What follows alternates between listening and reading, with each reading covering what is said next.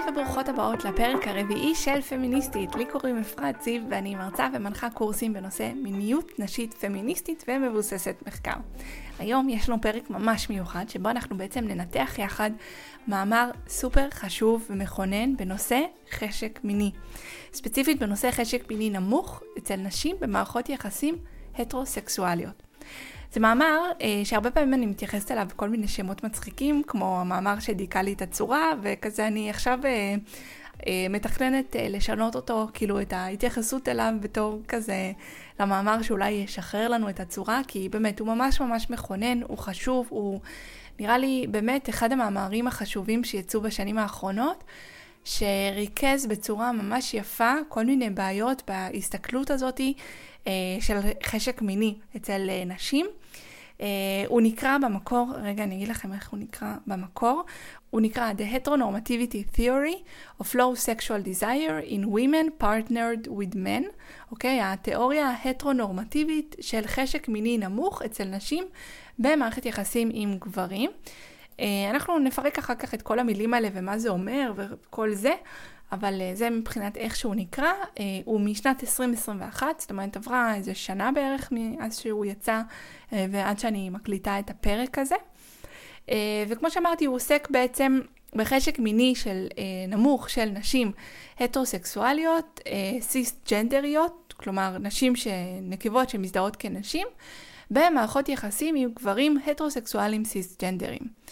Uh, בכללי אני אגיד שהפרק הזה מיועד לכל מי שמתעניינת או מתעניין בחשק מיני באופן כללי כזה, חשק מיני של נשים באופן ספציפי, ולכל מי שגם הייתי אומרת כזה, לכל מי שנמצאת או נמצא במערכת יחסים הטרוסקסואלית, אז אני ממש ממש ממליצה להקשיב לה, uh, לפרק הזה של הפודקאסט. Uh, כמה הקדמות כזה לפני שנתחיל, כי עולה, זה הולך להיות פרק שהוא קצת שונה מהרגיל. אז אני אגיד, קודם כל, הפרק הזה, אני, אנחנו הולכות פשוט לנתח ביחד את המאמר הזה. אה, זה לא פרק שבו כזה אני רק מביאה איזו שורה תחתונה, אלא אנחנו ממש הולכות לעבור לפי המבנה של המאמר, דבר דבר, או כמעט על כל הדברים שכזה כתובים במאמר. במטרה בעצם להנגיש אותו, כי שוב, כי אני מאמינה שהוא סופר חשוב ויש לו כאלה כל מיני תובנות ממש חשובות. ואני, כאילו, בתפיסה שלי, אתן לא חייבות לקרוא אותו, אפילו לא צריכות לקרוא אותו, כי הכוונה שלי בפרק הזה של הפודקאסט, זה להנגיש אותו בצורה כזאת שזה ייתר את הקריאה. כאילו, מי שרוצה בכיף, אבל אני לא, אני לא רוצה שכאילו מישהי תצטרך נגיד לדעת אנגלית ברמה טובה, או להכיר מונחים סופר מסובכים ברמה טובה, כדי שכאילו לדעת את הידע הזה. אני בתכלס רוצה פשוט להנגיש אותו כמה שיותר אה, למי ש...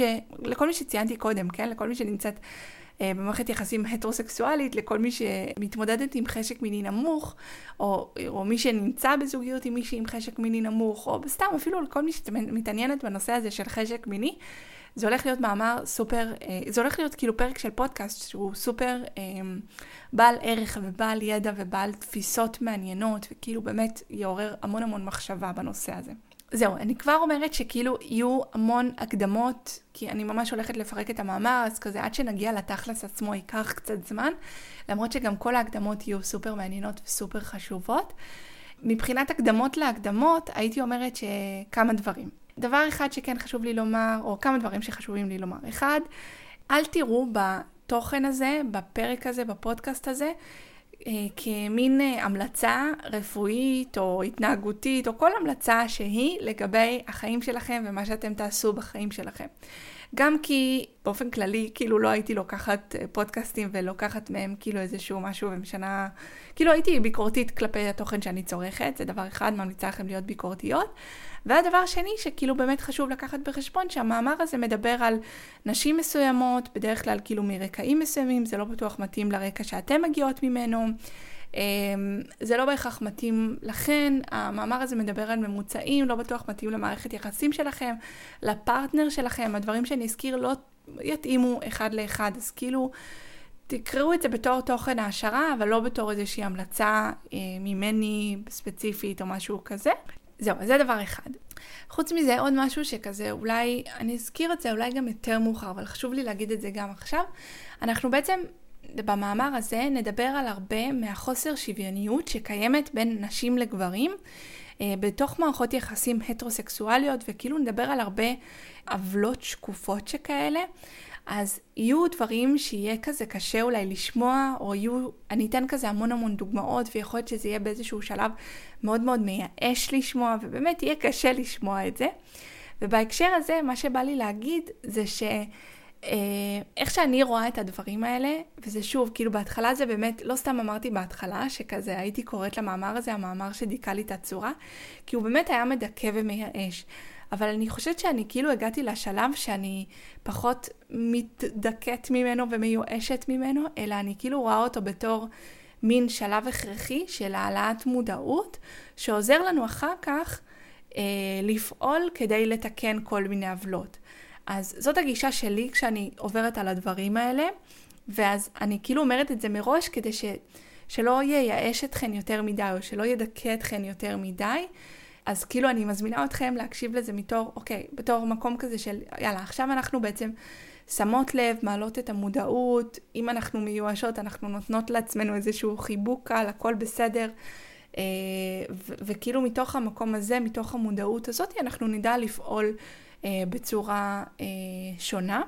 אז זה דבר אחד שאני כזה מזמינה אתכם להקשיב מהמקום הזה. והדבר השני שאני רוצה אה, לומר כזה בתור התחלה, למרות שכאילו עדיין לא התחלנו וזה כאילו אולי נשמע כזה מנותק וקצת באוויר, זה שאנחנו מדברות תכף, נדבר תכף על אה, מערכת יחסים בין נשים לגברים וכל מיני עוולות שקופות שכאלה, חוסר שוויוניות, כל מיני דברים כאלה. אז בהקשר הזה חשוב לי לומר מה שנקרא השטג לא כל הגברים.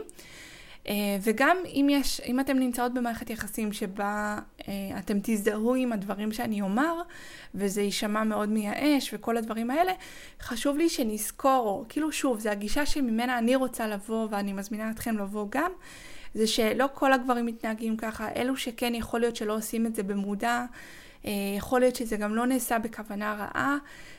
וזאת הגישה שאני כזה מתאמצת מאוד לאמץ, כי הברירת מחדל הזה ללכת ולהאשים. הייתי שם לגמרי, אני חושבת שזה פשוט לא מקדם אותנו כחברה, ולכן הייתי רוצה, וזה למה אני אומרת את זה ומזמינה גם אתכן, זה לאמץ את הגישה הזאת של כאילו באמת שום דבר לא נעשה מכוונה רעה, ובמקום לחזק איזשהו שיח שהוא מאשים, בואו ננסה אולי לפתח עד כמה שניתן, כי זה באמת קשה, אה, שיח שהוא נגיד רותם, אוקיי? שכאילו מנכיח איזושהי עוולה מסוימת, נכון? אבל הוא לא מאשים, אלא הוא בעצם רותם לדרך התנהגות חדשה, או לתשומת לב חדשה, או לאפשרויות חדשות. אז אני מקווה שזה לא היה פילוסופי מדי ובאוויר מדי, אבל אה, כן, היה לי חשוב להקדים בדברים האלה, כי באמת תכף זה יכול מאוד להישמע אה, סופר מאשים.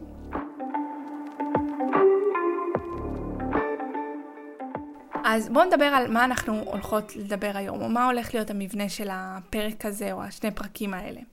אז אנחנו בעצם מדברות על חשק מיני אה, נמוך אצל נשים במערכות יחסים הטרוסקסואליות. ומה שהמאמר הזה מציג זה איזושהי תיאוריה שבאה להסביר את החשק המיני הנמוך הזה. אז כדי בעצם לדבר על כל הנושא הזה, אנחנו נתחיל מלדבר על מה זה חשק מיני, מה זה בעצם חשק מיני נמוך, אוקיי? איך מגדירות חשק מיני נמוך? ואז נשאל את השאלה בעצם האם זאת בעיה, כאילו מתוך זה יעלה, תעלה השאלה האם זאת בעיה, למה זאת בעיה בכלל, או למי זאת בעיה, אנחנו נדבר על זה קצת, ונדבר על כל מיני גישות שונות לטיפול בחשק, ולמה בעצם הן לא עובדות או לא מתאימות עבור כולן.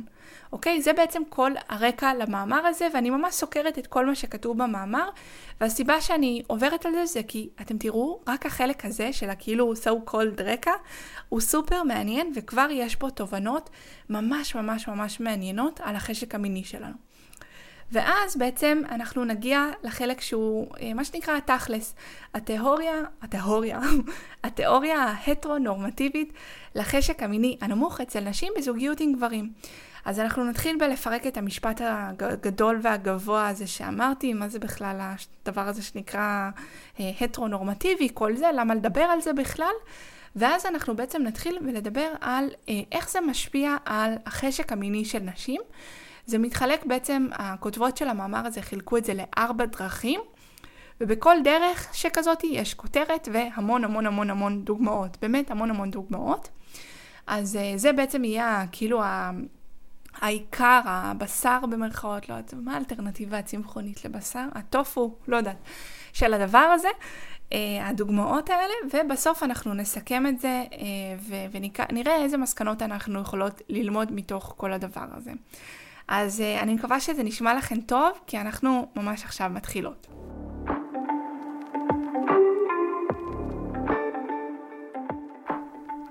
אז מה זה בעצם חשק מיני? אז בגדול יש כל מיני מודלים שונים לחשק המיני, במאמר הזה מדברים בגדול על שניים.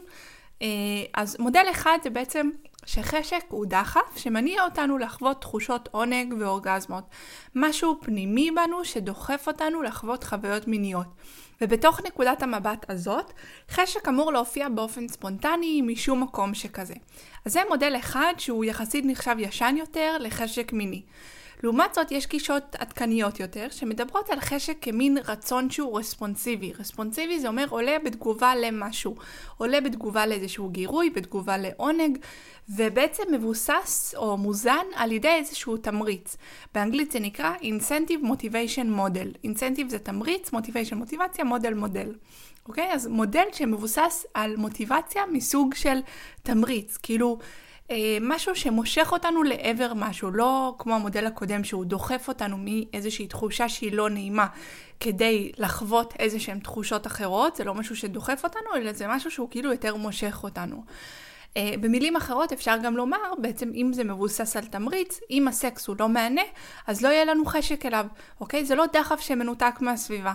ובתוך הסוג הזה של המודל, או בגישה הזאת, הגישות העדכניות יותר, בעצם מה שנאמר זה שסוג החשק הזה מושפע מכל מיני סיבות שיש לנו לקיים יחסי מין, מתשומת הלב שלנו מ, אה, לגירויים מיניים, מכל מיני גורמים נוספים שקשורים להקשר. ולכן אנחנו בעצם מתוקף המודל הזה חייבות לקחת את הדברים האלה בחשבון כשמדברים ומדברות על חשק מיני. במילים אחרות, אנחנו לא יכולות להתעלם מכל ה... מהסביבה, מכל הדברים שקורים במסביב של, נגיד, של הקשר הזוגי אפילו, כשאנחנו מדברות על חשק מיני, אוקיי? אז זה כבר מחבר אותנו תכף למה שאנחנו נשמע בתיאוריה כאילו חדשה הזאת שהם אה, בעצם אה, ניסחו במאמר הזה, התיאוריה ההטרונורמטיבית.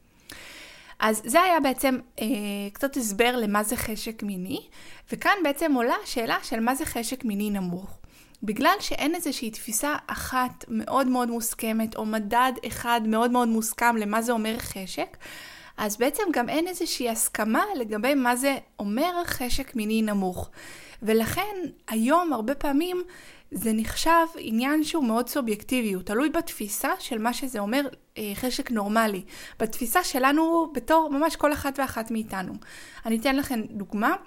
אם למשל אה, אני חווה חשק שלוש פעמים בשבוע, ובתפיסה, לא, נגיד אם אני חווה חשק פעם אחת בשבוע, ובתפיסה שלי אה, שלוש פעמים זה הנורמלי, אז אז אני אחשוב שבעצם החשק שלי הוא לא נורמלי, אוקיי? כי הוא תלוי בעצם בתפיסה הסובייקטיבית שלי של מה זה חשק נורמלי, ובתפיסה הסובייקטיבית שלי, חשק נורמלי זה שלוש פעמים בשבוע. אין היום איזשהו מספר שהוא באמת, זה הנכון, זה הנורמלי, זה הלא נורמלי, אין דבר כזה. אז לכן זה מאוד מאוד תלוי, כאילו, במה שאנחנו תופסות כנורמלי. Uh, לעומת זאת, אם אני חווה חשק פעם בשבוע, ואני בתפיסה שלי פעם בשבוע זה הנכון או הנורמלי, אז אני אתפוס את עצמי גם כמישהי שחווה חשק שהוא נורמלי. וכנ"ל גם הפוך, אם אני אחווה חשק פעם בשבועיים, ומבחינתי התפיסה שלי של פעם בשבוע זה מה שנחשב נורמלי, אז בתפיסה שלי אני אחשוב שאני חווה חשק שהוא אה, נמוך יותר, אוקיי? אני מקווה שזה כזה היה מובן, אבל בגדול, אני אחזור כזה אולי במין אה, סיכום שכזה, אין באמת משהו, כמות מסוימת של חשק מיני שנחשבת נורמלית או לא נורמלית, ולכן זה מאוד מאוד משתנה ומאוד תלוי בתפיסה של כל איש ואישה בעולם. עכשיו, מה שמעניין הוא איפה שזה מתחבר לעולם שבו אנחנו חיות, כאילו ברמה נגיד החברתית, אפשר לקרוא לזה ככה, זה שבדרך כלל אה, בעולם שלנו בעצם הגבר משמש כמין רפרנס למה זה חשק מיני נורמלי. והאישה היא הרבה פעמים זאתי שבסוף ת, ת, כאילו תישא את הטייטל הלא נורמלי או הלא בסדר. אה, מה הכוונה? זאת אומרת, הרבה פעמים נגיד, יכול להיות שאתן מכירות את זה מהשיח סביבכן, שנגיד נשים יגידו על עצמן, יש לי חשק מיני נמוך. נמוך ביחס למה? נמוך ביחס למה שהגבר שלצידן. הוא כאילו מה שנחשב הנורמלי, הן מה שנחשב הנמוך או גבוה מדי למה שנחשב הנורמלי, שמוגדר על פי הגבר. אז אה, זה הרבה פעמים מה שאנחנו כזה ניתקל בו, אני רואה את זה הרבה פעמים גם בשיח אה, סביבי כזה, הייתי אומרת, בשיח, בכל מיני כאילו הזדמנויות, אני שומעת את זה הרבה פעמים, והרבה פעמים גם אני, אה, זה, זה כזה נושא שהרבה פעמים אני מעלה לסטורי של שימו לב כאילו איך אנחנו בשפה שלנו, יש פה מין תפיסה שהיא כאילו הגבר הוא הנורמלי והאישה היא הפחות נורמלית, או היא בהשוואה ל... כשאגב, בפועל, בתכלס, מבחינת, אה, נגיד אם הייתי מסתכלת על פיזור החשק בעולם, אז אה, נגיד בזוגות הטרוסקסואלים, זה מתחלק די קרוב לחצי-חצי בין גברים לנשים, מבחינת כאילו מי הצד שיש לו את החשק הכאילו נמוך יותר או הגבוה יותר. זה, זה מתחלק פחות או יותר חצי-חצי בין גברים לנשים. זה אולי קצת הולך לכיוון האנשים, יש להם קצת חשק מיני טיפה יותר נמוך מגברים, אם הייתי מסתכלת על ממוצעים, אבל זה לא רחוק מאוד מהחצי-חצי. אבל עדיין, כאילו בתפיסה שלנו, בעצם הגבר הוא זה שקובע את הסטנדרט, והאישה היא זאתי שכזה מקבלת את הטייטל הגבוה מדי, הנמוך מדי, כל הדברים האלה. אז אם דיברנו עכשיו על מה זה חשק מיני נמוך, בעצם בחלק הבא של המאמר עולה השאלה אם חשק מיני נמוך זה בכלל בעיה, ואם זאת בעיה אז למה ולמי וכל הדברים האלה וכל השאלות האלה. אז בעצם החוקרות, האלה שעומדות מאחורי המאמר, טוענות שאין איזושהי הוכחה מדעית שיש משהו בכלל בעייתי בדבר הזה של חשק מיני נמוך. אה, כי בעצם התפיסה שיש משהו בעייתי בחשק מיני נמוך, הן אומרות, היא בעצם מתעלמת מהעובדה שזה שכיח שחשק זה משהו שהוא גמיש, שהוא בא והולך, שיש תקופות בחיים שבהם אין ממש חשק, ובכללי זה כאילו מתעלם מכל הספקטרום הא-מיני שבעצם מוכיח שחשק מיני נמוך, או שאי הימצאות של חשק, ששום חשק קשה להגיד את כל המילים האלה, אבל ששום חשק זה גם משהו שהוא לא בעייתי בפני עצמו. זה הגיוני שלא יהיה חשק, בין אם באופן תמידי, אצל למשל אנשים א-מיניים, ובין אם זה סתם תקופה בחיים אצל אנשים שהם לא א-מיניים, לא מגדירים את עצמם ואת עצמן כא-מיניים, א-מיניות, אבל כאילו זה הגיוני שהחשק הוא פשוט משהו שהוא גמיש. אז למה בכל זאת חשק מיני נמוך זאת בעיה? או למה זה נתפס כבעיה? ולמי זה בעצם נתפס כבעיה? וכאן הן מעלות בעצם כמה נקודות. הסיבה אחת שזה בעצם נתפס כ- כבעיה, זה בעצם כי זה גורם למועקה, לדיסטרס. אצל uh, נשים, אוקיי, שחוות חשק מיני נמוך, זה גורם uh, להן לאיזושהי מועקה. ואז נשאלת השאלה למה זה גורם למועקה, האם זה הדבר עצמו, החוסר חשק שגורם למועקה, או האם זה בעצם התפיסה שאמור להיות לי חשק, וזה בעצם מה שגורם למועקה. האם באמת מפריע לי שאין לי חשק, או מפריע לי שאין לי חשק כי אני חושבת שאמור להיות לי חשק. שוב, זה מחזיר אותנו לכמה כל הסיפור הזה הוא מאוד סובייקטיבי, ולא בהכרח יש פה איזושהי תשובה חד משמעית, שחור לבן שכזה. סיבה שנייה ללמה חשק מיני נמוך מוגדר כאילו בחברה שלנו כבעיה, בעצם נובעת מהיחס והשפה של כל המחקר הרפואי בנושא. בעצם החשק המיני, ההתייחסות לחשק מיני נמוך כבעיה, כעניין רפואי, כמין מצב שהוא לא רצוי שכזה. הרבה פעמים אומרים, משתמשים במונחים כאלה של היא סובלת מחשק מיני נמוך, אמ, ו- ויש כאילו גם, אפשר לומר אינטרסים, אני לא אכנס לזה יותר מדי, אני אגיד בשורה אחת כזה, שיש כל מיני אינטרסים להמשיך לנסח את הדברים האלה וכאילו לשגור ב... כאילו להפוך את השיח הזה לכזה משהו שהוא שגור בשפה, אני מקווה שאני לא אומרת את זה לא נכון כזה, אבל כאילו הכוונה להפוך את זה למשהו שהוא פופולרי בשפה שלנו, כדי לגרום לתחושה שיש כאן בעיה, כדי כאילו אחר כך אה, להמציא כל מיני תרופות, וכאילו יש פה איזה שהם אינטרסים כלכליים רפואיים שכאלה. אה, וסיבה שלישית שהיא בתכלס היא יותר, היא ממש מעניינת, היא גרמה לי לחשוב על זה, נגיד, עד לפני שקראתי את המאמר הזה, אה, לא חשבתי על זה אף פעם, נגיד, במובן הזה, ופתאום אני זוכרת שזה פתח לי את הראש. אז סיבה שלישית ללמה אה, אנחנו תופסות חוסר חשק כבעיה, או תופסות ותופסים בחברה שלנו חוסר חשק כבעיה, היא סיבה שקשורה בעצם לעניין של הסכמה. ופה אנחנו צריכות לדעת טיפונת היסטוריה. אז בגדול אני אגיד שעד לא מזמן, החשק של האישה לא היה אישו. אוקיי? לא היה אישו של כמות החשק שיש לנשים. נישואים בעצם היו הפתח לקיים יחסי מין, וזאת הייתה בעצם נחשבת הסכמה. אם מישהי נישאה, זה בעצם, זאת הייתה, זה היווה את ההסכמה לקיים איתה יחסי מין בצורה שהיא נגיד חופשית. אבל בעצם מאז שאונס בתוך נישואים הפך להיות עניין שהוא בלתי חוקי, שזאת חקיקה יחסית חדשה, בישראל זה, זה נחקק ב-1988 אם אני לא טועה, וממה שהבנתי נגיד אה, במדינות בארצות הברית זה גם כזה שנות ה-80, זה שנות ה-90 אולי אפילו, עד שזה נחקק בכל המדינות, שאונס בתוך נישואים הפך להיות כאילו עניין בלתי חוקי. אז, אז כאילו שתבינו שזה משהו שהוא יחסית חדש, וגם כשהסתכלתי על זה בתוך, כזה, בחקיקה עולמית, אז נגיד גיליתי שזה, אה, יש מדינות שרק בשנות, ה, כאילו במאה הנוכחית, כן, 2000 ו, 2010 ודברים כאלה, אז החקיקה הזאת היא נחקקה. אז זה, זה, עניין, זה, זה עניין חדש, כאילו זה מה שצריך להבין מתוך הדבר הזה. אז אונס בתוך הנישואים הוא בעצם עניין שהוא בלתי חוקי, ואז פתאום כשזה בלתי חוקי, כשזה לא חוקי, פתאום נדרשת הסכמה. אוקיי? וחוסר חשק, אם תחשבו על זה, זה כאילו אין הסכמה לקיים יחסי מין. ולכן, אז פתאום בהקשר הזה, זה הופך להיות בעיה כשאין חשק. קיצור, סופר עצוב לחשוב על זה ככה, כאילו חשק מיני זה משהו שנדרש כדי שגבר בתכלס לא ייחשב אנס, או שהמין לא יהיה יותר מדי ייחשב ככפוי כזה. וזה כאילו במקום לחשוב על זה בתור איך שנגיד היום היינו, אני מקווה, היינו רוצות לחשוב על זה שסקס זה משהו שאנחנו עושות אה, עם מישהו שאנחנו אה, בגדול אה, מחבבות ועושות כדי להפיק עונג מיני לכל הצדדים, לכל המשתתפים, לכל המשתתפות, וכאילו אה, במובן הזה, פעם נגיד זה היה נחשב שכאילו הגוף שלנו צריך חשק כדי שפשוט יהיה אפשר לקיים יחסי מין.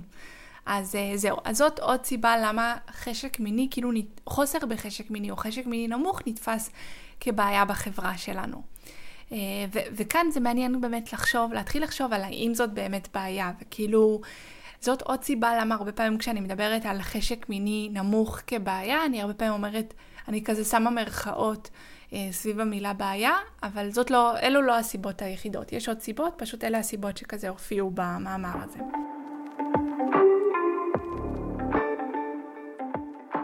ובשלב הזה אנחנו בעצם מגיעות לגישות שונות לטפל בחשק המיני, ולמה הן בעצם לא עובדות או לא מתאימות uh, לכולן. אז כאילו אם אני רגע חוזרת למבנה של המאמר, כדי שזה יהיה ברור איפה אנחנו נמצאות, אז דיברנו בגדול, אנחנו עכשיו כזה בגדול ברקע, מדברות על מה זה בכלל חשק מיני, אמרנו שחשק מיני מושפע מכל מיני דברים, הוא לא רק איזשהו סוג של דחף.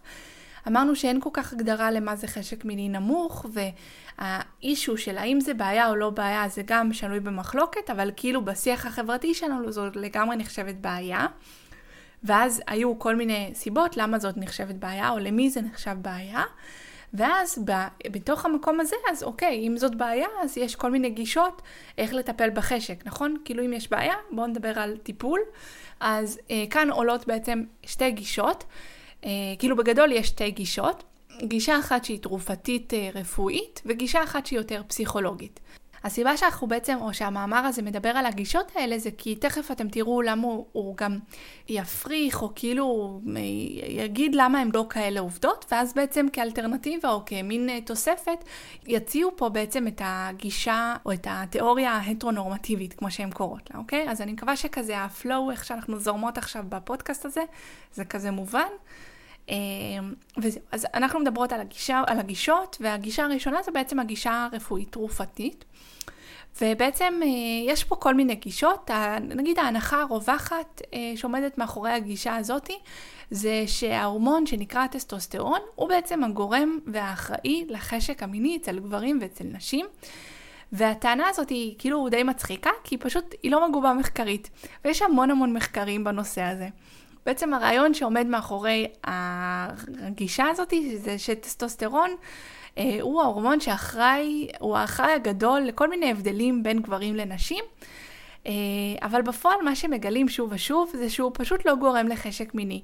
הוא אולי יכול להשפיע בכל מיני דרכים עקיפות, אבל, או אצל נגיד באמת מצבים שיש חוסר גדול אז יכול לעזור, אבל בגדול רואים אצל רוב האוכלוסייה שסתם לתת, לתת טסטוסטרון לא ממש עוזר. ואז זה לגבי הגישה הזאת. גישה אחרת אה, מסתכלת על כל מיני חומרים אחרים, נוירוטרנסמיטרים, אה, ספציפית, אם זה עוזר לכם או אם מעניין אתכם לדעת, אז מדובר על דופמין, נורפינפרין וסרוטונין. אה, וגם פה המחקרים שנעשו עם החומרים האלו לא הראו איזה שהן תוצאות יותר מדי משמעותיות בהקשר הזה של חשק מיני. כיוון נוסף בגישה הזאת של הרפואית, תרופתית, כל הדברים האלה, זה היה אה, עם ההורמון שנקרא אסטרוגן, ששם ראו שמעבר ללהגביר רטיבות נרתיקית, זה לא ממש תרם לחשק המיני, אלא אם כן הבעיה הייתה נטו העניין של הרטיבות. אם הבעיה הייתה נטו העניין של הרטיבות, זה כן עזר, אבל אם זה לא היה זה, זה לא תרם כל כך. ובגדול, כאילו במאמר הזה אומרים שהפתרון הוא לא ביולוגי תרופתי, האמת שפה במאמר מזכירים איזשהו סיפור מצחיק, אני זוכרת שכאילו, זה כל כך הצחיק אותי כשקראתי את זה, ש- שכזה פרסמתי איזשהו סטורי עם השיר של אה, מייקל ג'קסון, Cause this is thriller, thriller, למה? כי הם טוענים שבעצם כל הגישה הזאת שמבוססת על הורמונים, או כאילו החלק הביולוגי, זה בעצם, הם קראו לזה זומבי פקט. אוקיי? עובדות זומבי. כלומר, הם אמרו, המחשבה שהביולוגיה היא השולטת, היא ממש זומבי. לא משנה כמה המחקר אה, במרכאות הורג אותה, אנשים עדיין מאמינים שהביולוגיה היא השולטת העיקרית, כאילו בכל כך הרבה דברים, ועל אחת כמה וכמה בחשק המיני, וזה כאילו באמת משהו שממשיך ומתמיד. ו... וזה כאילו, הם קראו לזה ממש זומבי פקט, כאילו לא משנה כמה מנסים להרוג את זה, זה עדיין ממשיך ומתמיד. ואני רוצה כאילו שתבינו שמי שעומדות מאחורי המאמר הזה, אה, זו חוקרות, אלה חוקרות כאילו ממש... אה, מדופלמות שכאלה, אחת מהן ממש מגיעה מתוך המחקר ההורמונלי, היא כאילו ממש נחשבת חוקרת ידועה בעולם הזה של הורמונים וחשק ודברים כאלה, וגם היא כאילו יודע, כאילו מבינה את המסקנה הזאת. אז תחשבו על זה על אחת כמה וכמה כשאנחנו נחשפות לכל מיני אנשים פחות, אה, יש כאילו היום, אני אגיד את זה כאילו בצורה אה, ישירה, יש היום הרבה אנשים באינסטגרם שהייתי אומרת, אין להם ידע כל כך מעמיק. בגוף האדם, גוף האישה, במערכת, במערכות, אה, כאילו באיך הורמונים עובדים, בעוצמה שלהם, בכל מיני דברים כאלה, ש... שכאילו מפזרים כל מיני אמירות מאוד אה, נועזות, היית, כאילו מאוד מאוד, כאילו, לא יודעת, אם יש להם תעוזה לבוא ולומר כל מיני דברים שכאילו מומחיות גדולות בהרבה לא, לא אומרות את הדברים האלה, כאילו, אז... זהו, מה שכן חשוב להגיד, וגם הן אומרות במאמר, זה לא שהביולוגיה אין לה שום תפקיד, פשוט הן אומרות ההתמקדות וההתעלמות מדברים אחרים היא בעצם הבעיה פה, כי היא גורמת למחקר בעצם להמשיך ולהתמקד במחשבה שחשק זה עניין ביולוגי פרופר, ולהתעלם בעצם מדברים אחרים, שפה למשל דברים חברתיים שתכף אנחנו נדבר עליהם. ורק כדי עוד להבהיר, הכותבות של המאמר, הם גם, נראה לי הם כתבו את זה במאמר, או שזה רעיון ששמעתי מהם, שכתבתי לעצמי, הן אומרות, הן לא אנטי ביולוגיה או אנטי תרופות, הן להפך אפילו. ובעצם העניין שמובא פה זה שאם הבעיה היא משהו שאפשר לטפל בו בתרופות, אז מעולה, הן לא היו יוצאות נגד זה. פשוט כאן, בהקשר הזה של חשק מיני, זה פחות הכיוון. אז כאילו, שוב, זה לא אנטי תרופות, גם למי שפה היא ממש פרו תרופות, אז זה לא אנטי לדבר הזה. כאילו, הרעיון פה, הכוונה פה היא להשתמש במה שעובד, לא לנסות להשתמש בכוח בדברים שלא עובדים, או לחשוב בכוח על דברים שהם פשוט לא עובדים ומאוד מאוד הוכחו כלא עובדים כבר. אז זאת הייתה בעצם הגישה הראשונה. תודו שהיה מעניין וכאילו היה שווה להתעמק בתוך הדבר הזה ולא סתם להגיד את זה באיזה משפט אחד. לא יודעת, לא, אותי תמיד מעניין כי זה... כי שוב, זה מנפץ איזשהו מיתוס מאוד מאוד גדול, והוא לא סתם מיתוס, זומבי מיתוס שכזה, כן? כאילו, בסדר. זהו, אז גישה אחת זאת הייתה הגישה הרפואית, התרופתית, ביולוגית שכזאת. הגישה השנייה זאת הגישה הפסיכולוגית, אה, שהגישה הזאת באופן כללי, אני יכולה להגיד, היא קצת יותר מוצלחת. אה, והיא כוללת גישות כמו מיינדפולנס אפשר להכניס תחת זה, או כל מיני טיפול, טיפול זוגי, טיפול אישי, כל מיני דברים בסגנון הזה. אני לא אכנס לזה יותר מדי, אבל הנקודה שכן חשוב לי להעביר בהקשר הזה, שכשאנחנו מדברות על הגישה הפסיכולוגית ועל חשק מיני נמוך אצל נשים, ואנחנו מדברות על זה שכאילו היא קצת יותר עובדת, הכוונה היא לא לומר שיש כאן איזושהי בעיה בעצם במוח של האישה, ואז כאילו לומר שהפסיכולוגיה עוזרת. כלומר, זה לא כאילו אנחנו עוברות מלהאשים את הגוף מקודם עם הביולוגיה וההורמונים והדברים האלה, ללהאשים את המוח. כן, הכוונה היא לא לומר שיש משהו לא, שיש משהו פסיכי, כאילו משוגע באישה, שאז כאילו הגישות הפסיכולוגיות והטכניות הפסיכולוגיות בעצם פותרות את הדבר הזה. אלא שפשוט טכניקות פסיכולוגיות עוזרות להתמודד עם כל מיני דברים שמשפיעים על החשק המיני. אז אם ניתן איזושהי דוגמה, למשל יש לנו את כל הנושא הזה של מודל היופי ושל כזה איך אישה אמורה להיראות, התדמית הזאת, הדמות הזאת של איך אנחנו אמורות להיראות, ושזה כזה יכול להכניס אה, נשים ואותנו כאילו הרבה פעמים להמון ביקורת עצמית שעולה מתוך הדבר הזה, וזה יכול להשפיע על החשק המיני שלנו. אז כאילו כאן הדוגמה פה היא בעצם, הבעיה פה היא חיצונית, היא תרבותית. אבל יש כל מיני כלים פסיכולוגיים, או למשל מיינדפולנס, שיכולים לעזור לנו בדבר הזה. למשל, מיינדפולנס יכול לעזור לנו לשים לב לביקורת העצמית, למשל סביב מראה חיצוני, ואז אחר כך לנתב את תשומת הלב שלנו אה, לדברים אחרים. אז זה למשל דוגמה בהקשר הזה של מודל היופי. אבל אה, דוגמה אחרת לחלוטין, למשל אם אנחנו אה, עושים או הולכים לטיפול אה, זוגי, אז זה למשל יכול לשפר את התקשורת, נגיד בין אה, בני הזוג. אוקיי? וזה בעצם מה שתורם. אז אין איזושהי בעיה אינהרנטית באישה, בחשק שלה, משהו בגוף שלה שלא תקין, אלא התקשורת או כל מיני כלים פסיכולוגיים שיכולים לעזור אה, בהקשר הזה. יופי. אז אה, זאת בעצם הייתה ההקדמה. אני רוצה שתיקחו כזה נשימה, ואנחנו עכשיו ממשיכות בעצם לתכלס עצמו. אה, אבל תודו שההקדמה הייתה מרתקת, וכל כך כל כך שונה מהסיפורים הרגילים שיש לנו על חשק וכל הדברים האלה.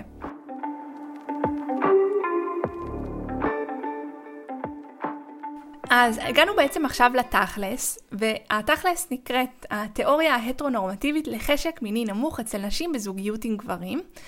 אה, תכף אנחנו ממש נפרק את המשפט הזה שאני אמרתי, אבל בגדול, שוב, אני מזכירה, אם סקרנו את הנושא הזה של חשק, של חשק מיני נמוך אצל נשים, את המושג הזה של הבעיה, הראינו כל מיני גישות שונות, אמרנו למה הן לא כאלה עובדות, או למה הן לא הפתרון הכי אה, מושלם לכולם, או למה כאילו הן מביאות גישה חלקית ולא גישה מלאה. ובעצם עכשיו התכלס זאת בעצם גישה נוספת שעוזרת להשלים את התמונה הזאת, שנקראת חשק מיני נמוך אצל נשים בזוגיות עם גברים, אה, כשכולם הטרוסקסואלים, נגיד את זה ככה. אוקיי? אז איפה אנחנו נמצאות נגיד על המפה. אז בואו נתחיל בעצם מלפרק את המשפט הזה שאמרתי לגבי התיאוריה ההטרונורמטיבית. אה, למרות שאני כבר אומרת שזה לא ממש כזה קריטי להבין את זה, אז לא להיבהל אם זה נשמע לכם כמו סינית. אה, אחת המטרות שלי, כאילו, אני, אני אספר טיפה, נפתח סוגריים, אספר טיפה רקע. אני לא מגיעה מלימודי מגדר או לימודים כאלה של פמיניזם, לימודי נשים או כל מיני דברים כאלה. אז במובן הזה, כאילו, זה תמיד אני מרגישה נחותה בהקשר הזה שאני לא מכירה את המושגים הנכונים, את הדברים הזה. ו, ובאיזשהו מקום, כאילו, ממש חשוב לי גם... אה, ללמוד אותה מצד אחד, אבל מצד שני גם להנגיש את הידע ואת הדברים שעומדים מאחורי זה, גם מבלי בהכרח להשתמש במושגים הגדולים האלה, וכאילו שלפעמים ממש קשה, או לא יודעת, בחוויה שלי לפעמים אני צריכה רגע כמה שניות להיזכר בהגדרות כל פעם, וכזה כזה דבר, אתם מבינים, כאילו, מזדהות עם מה אני אומרת? כזה. אז אה, זהו, אז אנחנו נפרק את זה קצת ביחד, אבל כאילו שתדעו שבסוף נדבר על התכלס עצמו, אז לא קריטי גם לדבר במונחים האלה של הטרונורמטיבי וכל הדברים האלה. בכל מקרה, סגרנו סוגריים, בואו נדבר שנייה על מה זה הטרונורמטיביות. אז הטרונורמטיביות זאת בעצם מערכת של אמונות שטוענת שאנשים מתחלקים לשתי קטגוריות מגדריות. במילים אחרות, אנשים מתחלקים לגברים ולנשים. ולכל אה, מגדר שכזה, גברים ונשים, בעצם מגיעים, זה מגיע עם סט שלם של תפקידים. תפקידים נשים ותפקידים גבריים. ומה שההטרונורמטיביות בעצם טוענת זה שהתפקידים האלה הם מנוגדים ומשלימים אחד את השני. והם לא בהכרח שווים, אבל הם כאילו משלימים אחד את השני. אז למה בכלל לדבר על כל הדבר הזה, או במילים אחרות, איך זה בא לידי ביטוי במאמר הזה? אז במאמר הזה בעצם הטענה היא שיש כל מיני תפקידים מגדריים שונים של גברים ושל נשים, שבעצם משפיעים על החשק המיני. אצל נשים זה יכול להיות הציפייה לזה שלא יהיה להם מוטיבציות מיניות, או ציפייה שיספקו איזושהי תמיכה כזאת או אחרת במערכת היחסים. אצל גברים זה יכול להיות ציפייה, מצד שני נגיד לעניין גבוה במיניות, לשליטה, לעצמאות, לכל מיני דברים כאלה. אם זה לא ברור, נגיד, כל כך בשלב הזה, הכל טוב. תכף גם יהיו באמת אלף דוגמאות וזה יהיה סופר ברור. בכל מקרה אני רוצה שכאילו נבין שיש בעצם איזה שהן תכונות מגדריות כאלה אה, לגברים ולנשים, והטענה היא שזה בעצם לא תכונות שנולדנו איתן, אלא משהו שבעצם ספגנו תרבותית. והן בעצם משפיעות על החשק המיני שלנו, ומתוך ההסתכלות על כאילו על התיאוריה ההטרונורמטיבית הזאתי, אה, אז אנחנו בעצם יכולות להבין איך החשק המיני שלנו מושפע מתוך הדבר, הדבר הזה. אז איך זה בעצם משפיע על החשק המיני של נשים? כאן אנחנו מגיעות ממש לתכלס. אז בגדול החוקרות של המאמר הזה הציעו ארבע דרכים עיקריות שבהן החשק המיני של נשים, דרכם בעצם החשק המיני של נשים מושפע. אז הדרכים הם כדלקמן, נקודתיים. הדרך הראשונה זה בעצם חלוקה לא שוויונית של עבודה. הדרך השנייה זה בעצם אה, תפקיד מטפלת בין האישה לגבר. הדרך השלישית זה החפצה. והרביעית זה נורמות מגדריות לגבי יוזמה מינית, sexual initiation.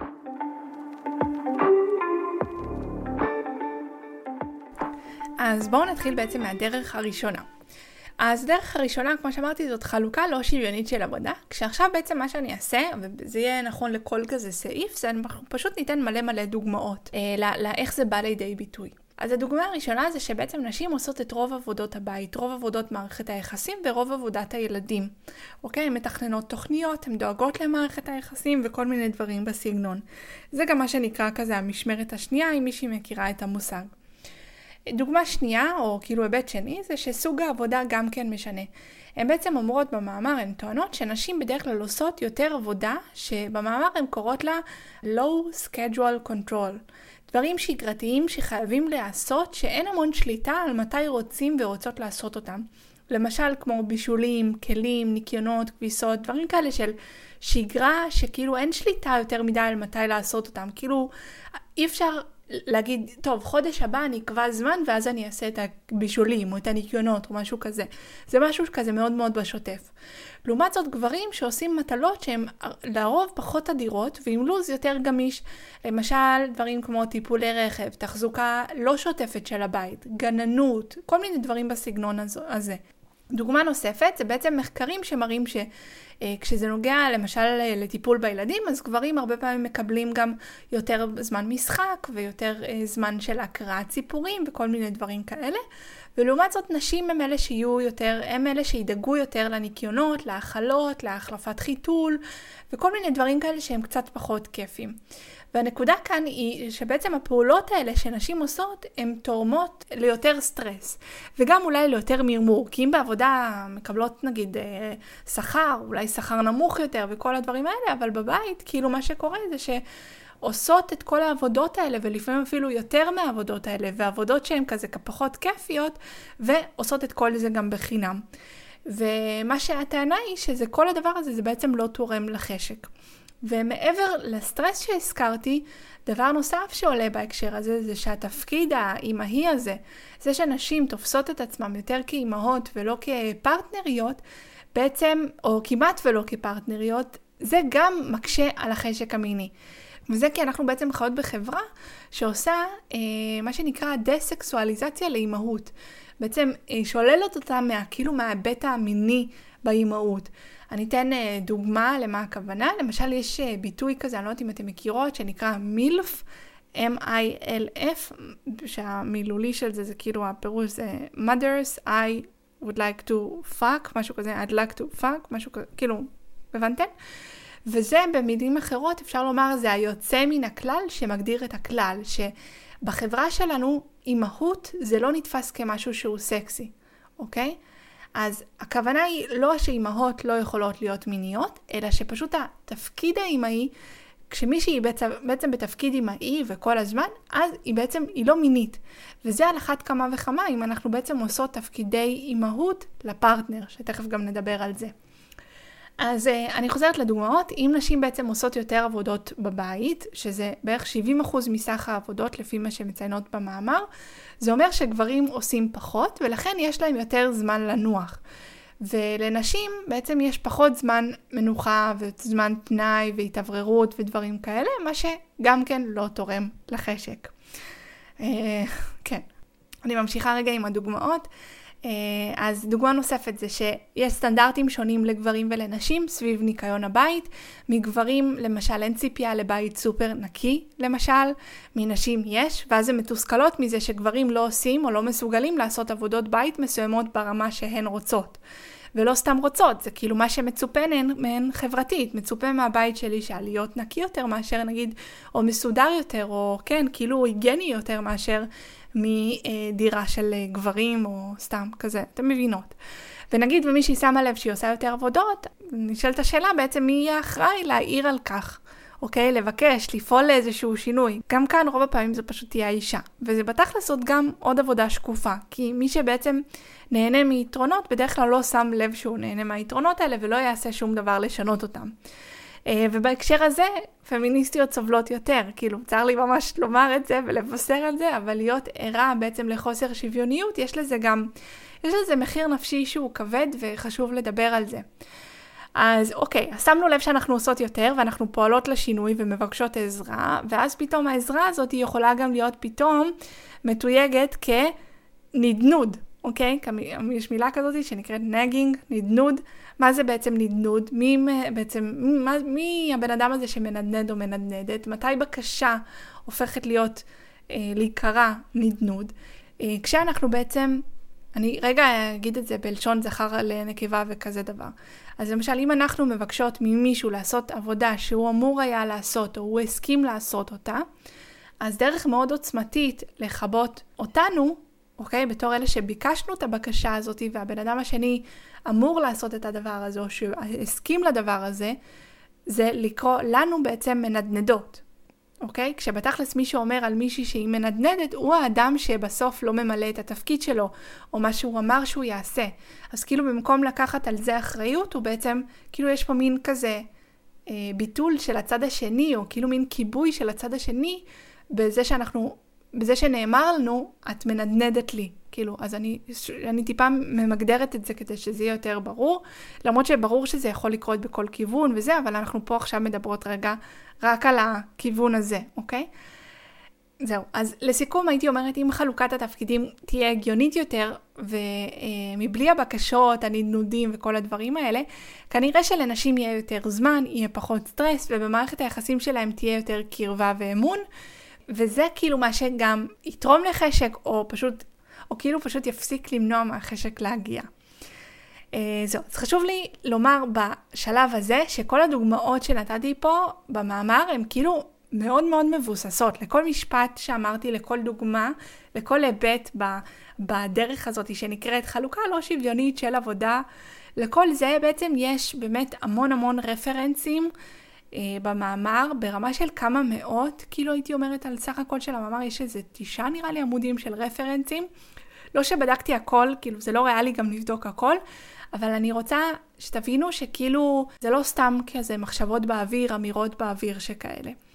דבר שני שחשוב לי, לח... כאילו שאמרתי את זה בהתחלה, אבל כאילו לחזור על זה שוב עכשיו, זה שמה שנקרא שוב השטג לא כל הגברים. הכל פה סופר כאילו יכול להכליל, מדבר על ממוצעים, לא לכולם הכל יהיה רלוונטי.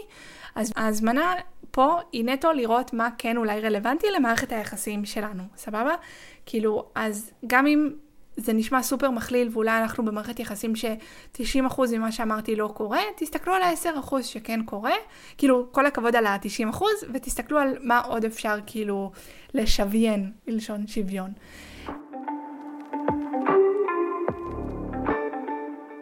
אז הגענו בעצם לדרך השנייה, שבה בעצם התיאוריה ההטרונורמטיבית, ההסבר שלהם זה איך זה משפיע בעצם על, על חשק מיני נמוך אצל נשים, וזה בעצם הדרך השנייה, זה תפקיד מטפלת בין האישה לגבר. אז בעצם מערכות יחסים הטרוסקסואליות הרבה פעמים מכניסות גברים ונשים לתפקיד של ילד ואימא שלו.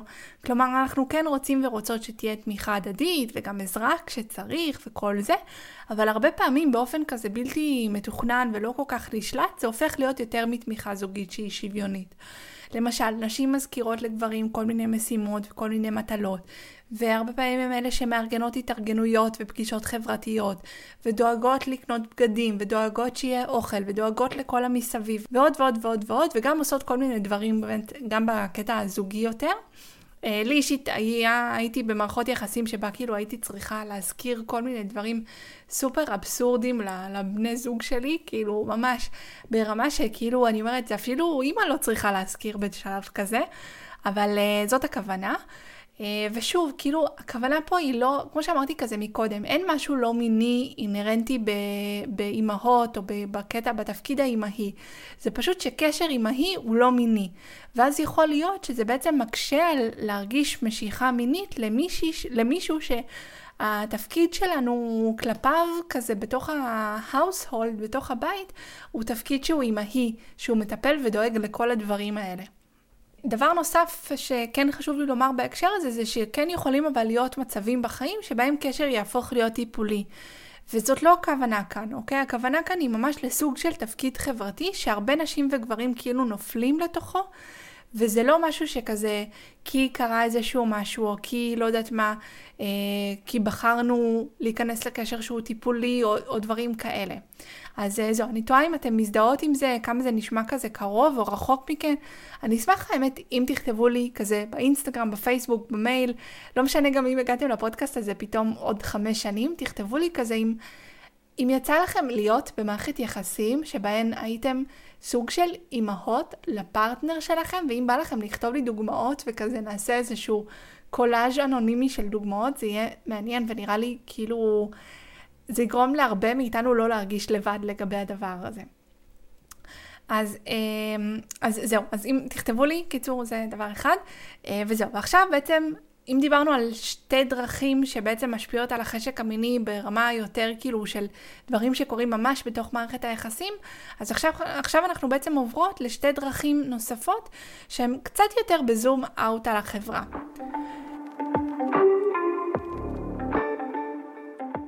טוב, אז הגענו בעצם לחלק השלישי, אה, שבה בעצם, אה, שככה מושפע החשק המיני של נשים, וזה בעצם העניין של החפצה.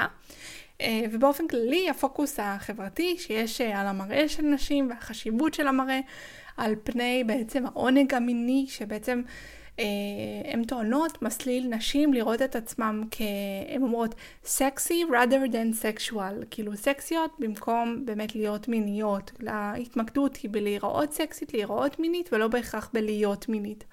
במילים אחרות החפצה הנשים הופכות להיות אובייקט מיני. ונשאלת השאלה איך זה בא לידי ביטוי במיטה ועם חשק? וזה שבעצם החשק, אחת הדוגמאות זה שהחשק הופך להיות אה, תלוי בהאם מישהי תופסת את עצמה כנחשקת מספיק, אוקיי? אז ההסתכלות הזאת היא חיצונית ולא הסתכלות שהיא פנימית. אה, וגם בזה שבאופן כללי במיטה נשים מתמקדות יותר באיך הן נראות ולא באיך שהן מרגישות. וזה גם בא לידי ביטוי למשל בשעות הרבות שמוקדשות בלנסות עוד ועוד להתקרב למודל היופי אה, שהוא על גבול הבלתי מושג. אז אה, זה מסתכם בזה שלמשל במחקרים רואים שנשים חוות הרבה חוסר סיפוק מאיך שהן נראות ויש לזה קשר בסופו של דבר לערך עצמי נמוך, לסיפוק מיני נמוך, להנאה מינית נמוכה, וכל זה אחר כך מסתכם גם בחשק מיני נמוך. Uh, עוד היבט לעניין הזה של החפצה ושל הדימוי גוף וכל הדבר הזה, זה היחס החברתי שיש לאיבר המין של האישה. בעצם מגיל אפס אנחנו לומדות כמה שהפות והנרתיק שלנו מלוכלכים והם לא היגיינים והם צריכים טיפוח וצריכים כל מיני טיפולים ובאמת אין ספור תכשירים כדי לתקן את המפגע התברואתי שזה, שהוא חיינו או הקיום שלנו. וזה בעצם גורם לכל מיני דברים, זה למשל גורם לנשים לא לבקש מינורלי ולגברים לא לרצות להעניק מינורלי, שזה אגב נושא שאני חייבת לעשות עליו פרק בנקודת מבט תרבותית, אני חייבת לרשום לעצמי את זה. בכל מקרה, אה, בכלל, כאילו אפשר לומר שנשים בעצם הן מודאגות יותר לגבי איך איבר המין שלהם אה, נראה ומתנהג במהלך אה, יחסי המין, וזה גם בעצם לא תורם לחשק המיני שלהם. אה, עוד נקודה או דוגמה נוספת שהן מעלות, כן, נקודה אולי שהן מעלות בהקשר הזה של החפצה, זה כל העניין של המרחק ממודל היופי. בעצם הן אומרות שלפעמים אה, קרבה למודל היופי יכול לעזור. נשים שהן בעצם קרובות למודל היופי יכולות להיות שמחות יותר על זה. בדיוק בגלל שהחינוך הוא על להיות סקסית ולא בהכרח על להיות מינית. מצד שני, קרבה גדולה מדי למודל היופי גם יכולה להיות שלילית, כי אז יכול להיות בעצם שהפוקוס על המראה הוא מאוד מאוד גדול, ואז מישהי שהיא קרובה למודל יכול להיות שהיא כאילו משקיעה יותר בזה במהלך היום, חושבת על זה יותר, מודאגת מזה יותר וכולי וכולי. לעומת זאת, הן אומרות גם שריחוק ממודל היופי אה, מצד אחד יכול לעשות רע, מצד שני גם יכול לעשות טוב, כי יש נשים למשל שהעיסוק במראה העצמי יכול דווקא, אה, או קודם כל לא לעניין אותם, או דווקא יכול להעצים אותם. למשל, הן נותנות אה, דוגמה שמישהי שהיא שמנה, בודי פוזיטיבית, היא יכולה להיות במצב שהיא דווקא מתגאה בגוף שלה, ואז דווקא לא להיות מושפעת מהדברים שציינתי מקודם. אז, אז זה היבט אחד, או דוגמה אחת. עוד נקודה מעניינת, האמת שהן מעלות, זה העניין של אה, זהות פמיניסטית. הן אומרות שזהות פמיניסטית יכולה לתרום במובן הזה שנשים פמיניסטיות הן יותר חסינות להחפצה. מצד שני, הן גם יותר ערות לחוסר הצדק, וגם זה יכול להשפיע לרעה. בקיצור, אין דרך לצאת מזה. עוד נקודה בעצם קשורה לעניין של חינוך מיני. חינוך מיני לקוי שכזה, בין אם זה אה, חוסר ידע על הפוט והדקדקן, ובכלל חינוך מיני שכזה אה, רואה בפוט נרתיק ומבלבל בין השניים, אני אדבר על זה בפרק נפרד אם זה לא כזה ברור עכשיו, או למשל חינוך מיני שרואה סקס כשווה לחדירה, אה, לא שחדירה היא לא מענגת, אבל היא בדרך כלל לא הדבר שמוביל לאורגזמות אצל כל הנשים, ואז כזה יש פה מין חינוך מיני שהוא לא, לא טוב. ודוגמה נוספת זה חינוך מיני למשל, שלא מדבר על המורכבות שאנחנו מדברות עליה כרגע סביב הנושא הזה של חשק. אז בקיצור, חוסר ידע על עונג נשי ועל איך עובד חשק מיני וכל הדברים האלה, זה גם דברים שמובילים לחוסר חשק.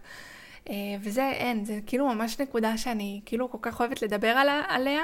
אני לא יודעת אם כאילו, יכול להיות שחלק לא עוקבות יותר מדי זמן באינסטגרם, אבל באינסטגרם שלי אני הרבה פעמים אוהבת לתת דוגמאות כאלה של חינוך מיני רגיל או בסיסי, אל מול חינוך מיני שאני קוראת לו פמיניסטי, או כאילו קצת יותר מורכב.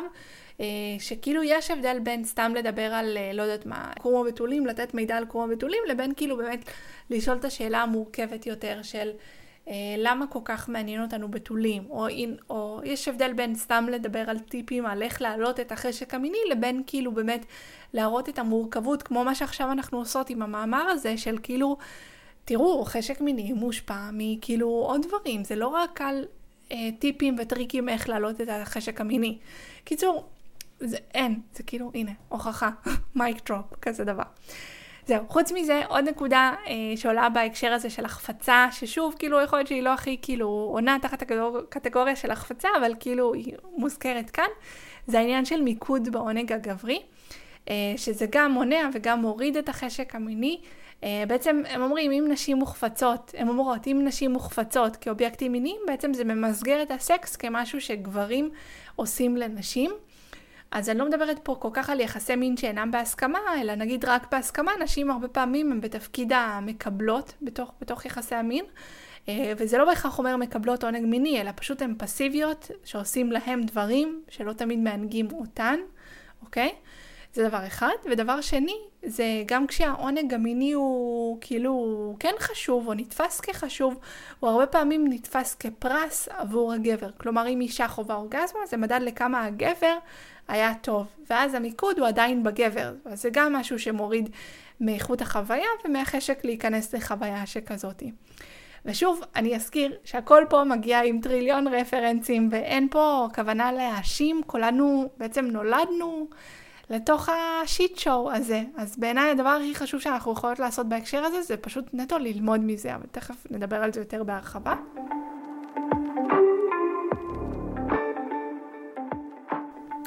והגענו בעצם לדרך הרביעית, שזה, הדרך הזאת נקראת נורמות מגדריות לגבי יוזמה מינית, או sexual initiation, אני מתרגמת את זה כיוזמה מינית, או הקטע של כאילו מי מתחיל עם מי, סוג של כזה דבר. וגם פה הכותרת לא בהכרח תמיד מתאימה לכל הדוגמאות, אבל אנחנו נזרום עם זה. אז בהקשר כן של יוזמה, אז הן אה, מזכירות, דוגמה אחת זה שנשים בעצם מקבלות הרבה פעמים את המסר שהן לא אלה שאמורות ליזום סקס, לכן הן הרבה פעמים לא מרגישות בנוח ליזום. ואז מה שקורה זה שרוב הסקס קורה כשהגבר יוזם. כלומר, למרות שנשים לא בהכרח אה, רוצות פחות מגברים, יוצא שהן מקיימות יחסים בזמן שהן פחות רוצות. ולקיים יחסים כשאת פחות רוצה לא תורם לחשק המיני. ואז הן אומרות שבכלל, אם כל הסקס שלנו קורה כשגברים יוזמים, אז גם בזה יש איזושהי בעייתיות, כי הרי לא לרצות סקס כשהגבר יוזם, זה לא שווה ללא לרצות סקס באופן כללי. אז אם בגלל כל מיני סטנדרטים חברתיים נשים פחות יוזמות, זה גם כן ייתפס ככאילו הן חוות איזשהו חשק נמוך או חשק שהוא בעייתי. אז זה שוב מעלה גם את הנקודה של האם החשק המיני של נשים הוא הבעייתי, או מסרים כאלה ואחרים הם הבעייתיים. אה, ובמקרה הזה המסרים האלה זה מסרים מהסוג הזה של אה, מסרי יוזמה, initiation, שכזה מי מתחיל עם מי. דוגמה נוספת בהקשר הזה, זה בעצם שנשים לא מרגישות בנוח לחוות עונג מיני מחוץ למסגרת יחסי המין הזוגיים, שבדרך כלל גם מבוססים על אה, חדירה. אז למשל, הן מרגישות שאוננות שווה בגידה, אז הן לא מאוננות למרות שהן רוצות. ואני כאילו אומרת חבל, כי אוננות הרי יכולה גם להגביר את החשק המיני, אבל בסדר. אה, אז אחד זה העניין הזה באמת שהאוננות זה כאילו זה נתפס כמין בגידה. הדבר השני זה שסקס אמיתי בדרך כלל נתפס כנטו חדירה. וזה גם חבל כי נשים בדרך כלל לא גומרות מחדירה ואז הן לא חוות אורגזמה במהלך הסקס ויש לזה קשר להנאה שדיברנו על זה. ואז המסקנה היא שלמרות שנשים בעצם רוצות להיות מיניות, עם הפרטנר שלהם הרבה פעמים הסקס הוא יכול להסתכם בסקס שהוא מעפן, הוא לא מספק הרבה עונג. וזה גם מן הסתם תורם לחוסר החשק לקיים יחסי מין שכאלה. נקודה נוספת זה שבעצם יותר נשים מאשר גברים תופסות סקס כמין אה, חובה, כמטלה, כחלק מהתפקיד, כדיוטי, כזה דבר, וזה גם מוריד את החשק המיני, אה, לשני הצדדים אגב. ודבר אחרון בהקשר הזה זה חוסר היכולת בעצם לסרב לסקס, ויש פה בעצם גם כמה רמות. בהכי קיצוני אני אגיד שזה אולי אצל זוגות מסוימים, אה, סקס יכול ממש להיתפס כמו איזשהו תשלום עבור כל מיני דברים אחרים, במיוחד אם uh, מדובר במערכת יחסים שהאישה לא מרוויחה את הכסף בבית, או שאין לה גישה לכל מיני משאבים, אבל לפעמים זה גם יכול לתפוס צורות עדינות יותר, מניפולציות עדינות יותר, ואז זה פחות מובחן ופחות נשים לב לזה, אבל זה משהו שהוא מאוד נפוץ חברתית. טוב, אז דיברנו על מלא מלא מלא דברים שיכולים לקרות בתוך מערכת יחסים הטרוסקסואלית בחברה שלנו. ואני רוצה עכשיו בעצם לחבר את זה לאיך כל זה קשור לחשק המיני.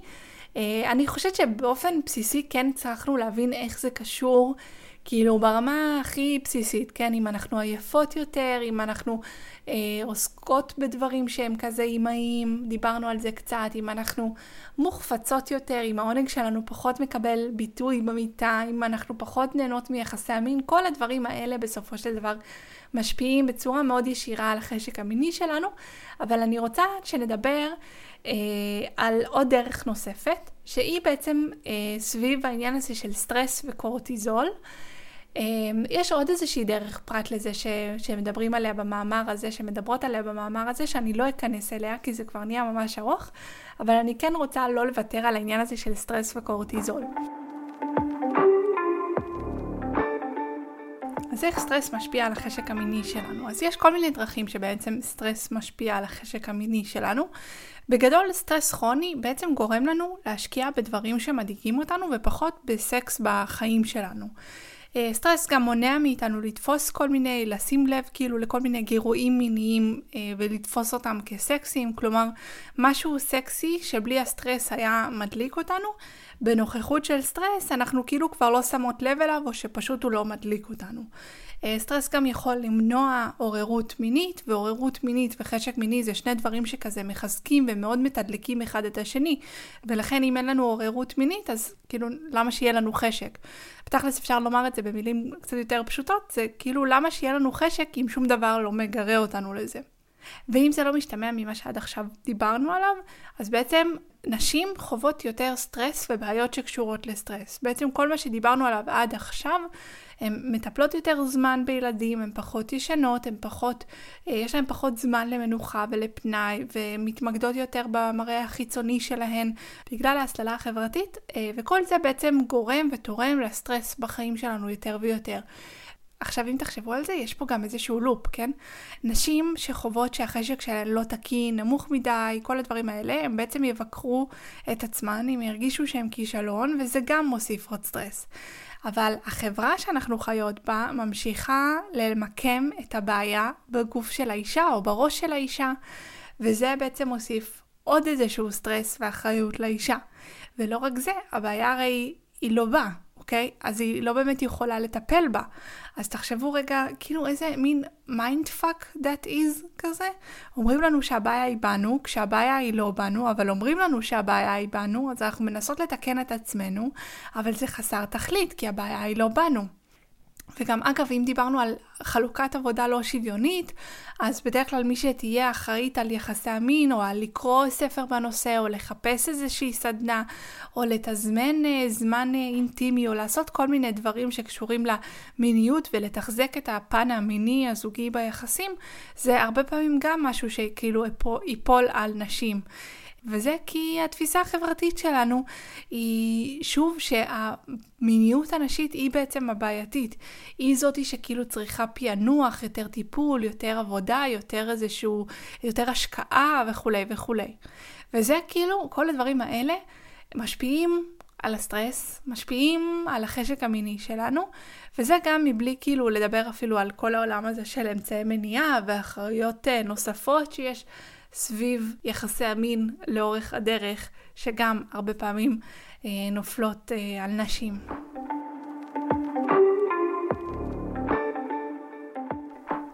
אז אה, בואו בעצם עכשיו נסכם, כאילו אני רוצה שנסכם בכמה מילים את מה, מה הדברים הכי גדולים שאנחנו יכולות בעצם לקחת אה, מהמאמר הזה. אז הדבר הראשון שאני חושבת שאפשר לקחת מתוך כל הסיפור הזה, מתוך כל המאמר הזה, זה שחשק נמוך זאת לא בעיה. ויותר מזה, זה שמי שחווה חשק מיני נמוך, היא לא הבעיה פה, אוקיי? חשק מיני נמוך זה אפילו כאילו מין... אה, תמרור אזהרה שאומר לנו לפקוח עיניים ולראות מה גורם לזה בחיים שלנו. ולראות בעצם, ואולי לעשות כל מיני שינויים בהקשר של זה. עכשיו, יכול מאוד להיות שגם יהיו דברים נוספים שמשפיעים על החשק המיני, שכאילו המאמר הזה לא יתייחס אליהם. אני אפילו חושבת שכן, כאילו יש דברים שהמאמר לא יתייחס אליהם. מצד שני, או יחד עם זאת, כאילו אי אפשר להמשיך ולהתעלם מכל הדברים האלה שעלו במאמר. ואם תחשבו על זה, עד היום ממש ממש התעלמו מזה. וזה למה אני גם כאילו כל כך אוהבת את המאמר הזה, כאילו הוא מרגיש לי שאני בחוגים שאני מכירה, בשיח שאני נחשפת אליו בפייסבוק נגיד בעיקר, אבל גם באינסטגרם סביב הנושא הזה של חשק מיני, בקרב חוגים שכזה הייתי אומרת לא החוגים המוסמכים ביותר. הרבה פעמים אני נתקלת במין תפיסה של כאילו ש, שכן, שכאילו זו תפיסת ברירת המחדל, כי יש משהו בך שהוא לא מספיק. אם רק תהיי מחוברת יותר, אם רק תהיי מסונכרנת יותר, אם רק תהיי כך וכך, אז תתקני משהו במיניות שלך ובאופן כללי גם בעצמך. אוקיי? או זה יכול להיות באמת גם באורגזמות שלך, בחשק שלך, במיניות, כל הדברים האלה. ו... וזהו, עבורי המאמר הזה כאילו מדגיש את זה שכאילו אי אפשר להמשיך להאשים את האישה במה שהיא חווה. כאילו אין מנוס מלהסתכל על uh, כמה החברה משפיעה, ולא רק ברמה הכללית לבוא ולזרוק מסרים של כזה בושה ואשמה, שכזה, לא, זה, זה מאוד נפוץ, כאילו פשוט לזרוק שנשים חוות בושה ואשמה, בושה ואשמה, בושה ואשמה, אלא ממש להסתכל על המבנים, כאילו ה... בנקודת מבט הפמיניסטית הזאת, כאילו זה משהו שאני חושבת שכאילו אי אפשר יהיה להפסיק להתעלם מזה החל מעכשיו, החל מ... לא יודעת מה, אפילו מלפני כבר הרבה עשרות שנים, אבל כאילו עכשיו זה יהיה טיפשות כאילו להתעלם מהדבר הזה. והדבר האחרון בעצם שאני חושבת שאפשר לקחת uh, מתוך המאמר הזה, למרות שהוא באמת מרכז כל כך הרבה עניינים, והיו רגעים שאני אגיד לכם, גם אפילו עכשיו במהלך הקלטת הפודקאסט הזה, כאילו הרגשתי ייאוש כשקראתי את זה, וזה נמשך ונמשך, וגם בטח כשסיכמתי את זה אני זוכרת, וגם לפני שנה כשקראתי את זה בפעם הראשונה, זה, זה מייאש. Uh, אבל אני חושבת שזה מייאש רק אם אנחנו כאילו עוצרות בנקודה הזאתי. בעצם אם אנחנו רואות את זה פשוט כמין, לא פשוט, אבל כמין שלב ביניים הכרחי, שגורם לנו בעצם להגדיר יותר טוב את הבעיה, וכשאני אומרת בעיה, אני מתכוונת בעיה בחברה שלנו, לא בעיה בנו, כן? אז אם אנחנו בעצם עכשיו מגדירות אותה טוב יותר, אנחנו יכולות בעצם להתחיל לשים לב אליה יותר טוב, ואז לחמול את עצמנו, שזה הכי חשוב, ואז בעצם להתחיל לעשות כל מיני פעולות קטנות לכיוון משהו מיטיב יותר. וכן, לצערי, כאילו, הנטל כנראה עדיין יהיה ברובו ייפול כאילו על נשים. נגיד אם אני מדברת על נשים בתוך מערכות יחסים עם גברים, הנטל כנראה עדיין ייפול יותר על נשים. אבל עדיין, אני חושבת שבעצם אחד הדברים שאנחנו יכולות לקחת מתוך המאמר הזה, אם אנחנו ככל שזה כאילו עכשיו מסודר לנו יותר, אנחנו נוכחות יותר לדבר הזה, ואז מתחילות לדבר על זה יותר, אני רוצה להאמין שבסוף, כאילו בעצם גם גברים אה, יצטרפו למאבק אה, במרכאות הזה שלנו, כן? ואנחנו בעצם נצליח ליצור מערכות יחסים כאלה שהלוואי, כן? שהחשק שלנו לא יכול שלא להיות נוכח בהן. אז uh, זאת התקווה שלי, מקווה uh, שגם אתם תהיו שותפות בזה ושכאילו לא נשארתם או איפשהו ויתרתם באמצע הדרך בשלב סופר מייאש. Uh, זהו, באופן כללי אני אגיד כזה שאני מקווה מאוד שאהבתם את הפרק הזה. Uh, אני ממש ממש ממש אשמח אם תכתבו לי מה חשבתם עליו, גם על התוכן ספציפית וגם על זה שכזה הפעם פירקנו יחד מאמר ו... זה היה כזה מאוד ארוך ומאוד אינטנסיבי, לפחות בחוויה שלי, אז כאילו בא לי לשמוע איך זה היה עבורכן, וכאילו באמת, תשתפו אותי הכל, כל מה שאתם חושבות, כאילו לגנוז, לא לגנוז את הפרק הזה, מה שאתם אומרות. וזהו, אני אסיים כזה בדברים היותר כלליים כזה, שאתם מוזמנות לבוא לעקוב, אם אתם לא עוקבות עדיין אחרי הפודקאסט הזה, אז כזה תלחצו על ה subscribe. מוזמנות גם אה, לשתף את הפרק הזה, אם חשבתם שהוא חשוב, תשתפו אותו עם מי שאתם חושבות שיקחו ממנו ערך. כמובן גם מוזמנות אה, לבוא לעקוב אחריי באינסטגרם, בפייסבוק, להירשם לתפוצה באתר. האתר נקרא פמיניסטית.com, הפייסבוק נקרא בעברית אפרת זיו מיניות נשית פמיניסטית מבוססת מחקר, ובאינסטגרם תחפשו אפרת זיו בעברית ואז אתם תמצאו אותי, אני נקראת דה פמיניסטית בגדול, אבל כאילו אפשר לחפש אפרת זיו. אה, וזהו, עד לפעם הבאה. תזכרו, הבעיה היא לא בכן אם אתם חוות חשק במרכאות נמוך, הבעיה היא לא בכן, היא רוב הסיכויים בחברה שסביבכן ובכל הנורמות האלה שמקיפות אותנו. אה, וזהו, אז אה, ביי בינתיים, אנחנו נשתמע בפרק הבא.